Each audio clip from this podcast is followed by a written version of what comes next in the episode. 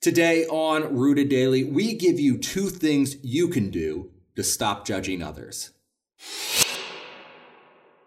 Welcome to Rooted Daily, the podcast where in 10 minutes or less each day we root you in the Bible so you can grow with God. I'm Brandon Levy, and today we're talking about how we can carry out Christ's command to stop judging. In Matthew chapter 7, verses 1 through 6, Jesus is speaking to the crowd during the Sermon on the Mount, and he says, Do not judge, or you too will be judged. For in the same way you judge others, you will be judged. And with the measure you use, it will be measured to you.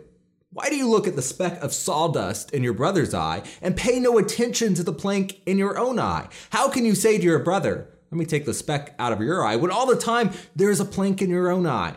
You hypocrite. First take the plank out of your own eye, and then you will see clearly to remove the speck from your brother's eye.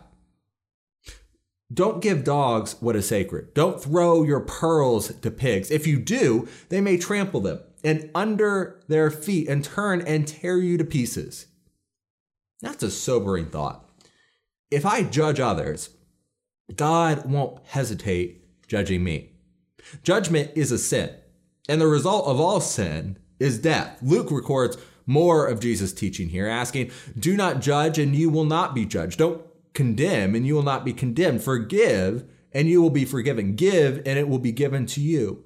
A good measure, pressed down, shaken together, and running over will be poured into your lap. For with the measure you use, it will be measured to you. And he continues in verse 39 to tell them this parable Can the blind lead the blind? Will they not both fall into a pit? The student is not above the teacher, but everyone who is fully trained will be like their teacher. Luke 6, 37 through 40. What's he saying here? He's saying, don't judge others because you're not greater than the teacher. And the teacher didn't come to condemn. John 3:17 says, "For God did not send his son into the world to condemn the world, but to save the world through him." Now that's not to say that Jesus didn't call sin what it is, but he did come to earth hoping to save us, not condemn us. He gave everything so that we could be saved. Our Savior's objective was to save, not condemn. We're not more important than our teacher, so logic follows we should not judge. But that might be easier said than done. Know, our culture allows for two extreme worldviews. One is that we should just live and let live, anything goes. And the other is the opposite extreme, that we are self righteous.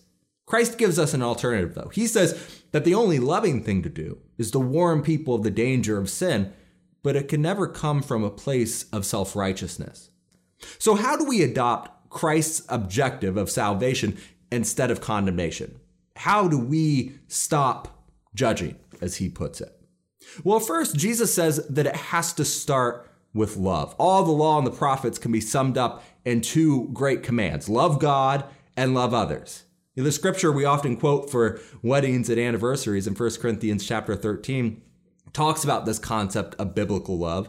And starting a few verses above what we're most familiar with, Paul writes, If I speak in the tongues of men or of angels, but do not have love, I am only a resounding gong or a clanging cymbal.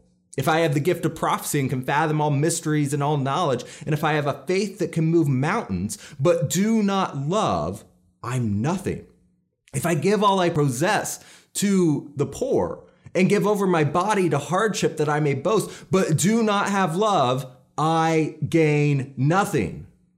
Paul says, it doesn't matter what you do. Your faith can move mountains. But if you don't love others, what good is it? In our context, we might be faithful, pious, holy disciples for Christ. But if we judge others, if we fail to love others, we gain nothing. Paul continues love is patient, love is kind, it does not envy, it does not boast, it is not proud, it does not dishonor others, it is not self seeking, it is not easily angered, it keeps no record of wrongs. Love does not delight in evil, but rejoices with the truth. It always protects, always trusts, always hopes, always perseveres. Love never fails. God says love is the key. Love is the first step to stop judging others. 1 Peter 4 8 tells us that it's love that covers over a multitude of sins. That's what Christ did for us. Paul said that he was the worst of sinners, and yet he recognized the love Christ showed him. Christ can take the lowliest among us and put us in the highest places of honor in his kingdom. So instead of judging and condemning, we should look for the good in others just as Christ did for us. Love helps open our eyes to the damage we can do with our words and with our actions with judgment. How many people will never accept the gospel because of the cruel and hateful words of someone who claimed to teach the mercy of Christ and Him crucified. When we love others, we can adopt the mindset of Christ, not by seeking to condemn others, but by showing them the saving gospel. Second, we can overcome our sinful habit of judging when we fully grasp just how despicable it is to God. All sin's despicable to God, but the hypocrisy of judgment seems to be a particularly heinous crime for a Christian to commit. You know, sometimes we get so wrapped up in our own sense of righteousness that we actually think God would be happy when we hatefully attack sinners and beat them down to the point where they never again want to hear the name Christ. Now, we can have righteousness, but we must remember that it's never because of our own power or by our own strength. It's only through Christ. And that opportunity is available to all. Ephesians 2 reminds us in verse 1 As for you, you were dead in your transgressions and sin, in which you once lived when you followed the ways of this world and the ruler of the kingdom of the air, the Spirit who is now at work in those who are disobedient. All of us also lived among them at one time, gratifying the cravings of our flesh and following its desires and its thoughts. Like the rest, we were by nature deserving of wrath. But because of his great love for us, God, who is rich in mercy, made us alive with Christ, even when we were dead in transgressions. It is by grace you have been saved. And God raised us up with Christ and seated us with him in the heavenly realms in Christ Jesus, in order that in the coming ages, he might show the incomparable riches of his grace expressed in his kindness to us in Christ Jesus. For it is by grace you have been saved through faith, and this is not from yourselves. It is a gift of God, not by works, so that no one can boast. Don't ever delude yourself into thinking that God accepts your self righteousness as anything other than sin.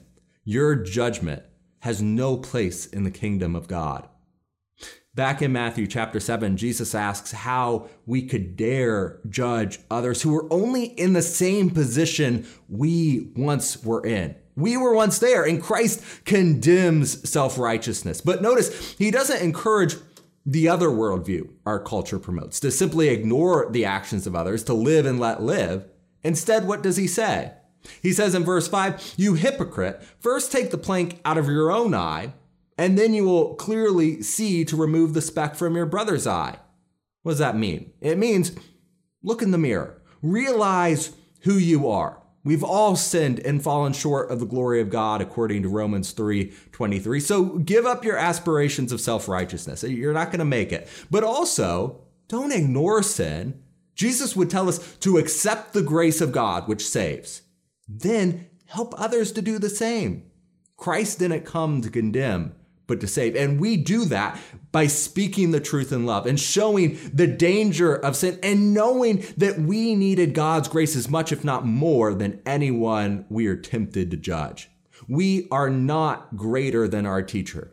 We simply want to emulate him. And his goal was never for souls to be lost and condemned, for, but for us to show love through him and keep his commands. Love others and recognize the consequence of judgment. That'll do it for this episode of Rooted Daily, and I'm looking forward to sitting down and talking with you next time.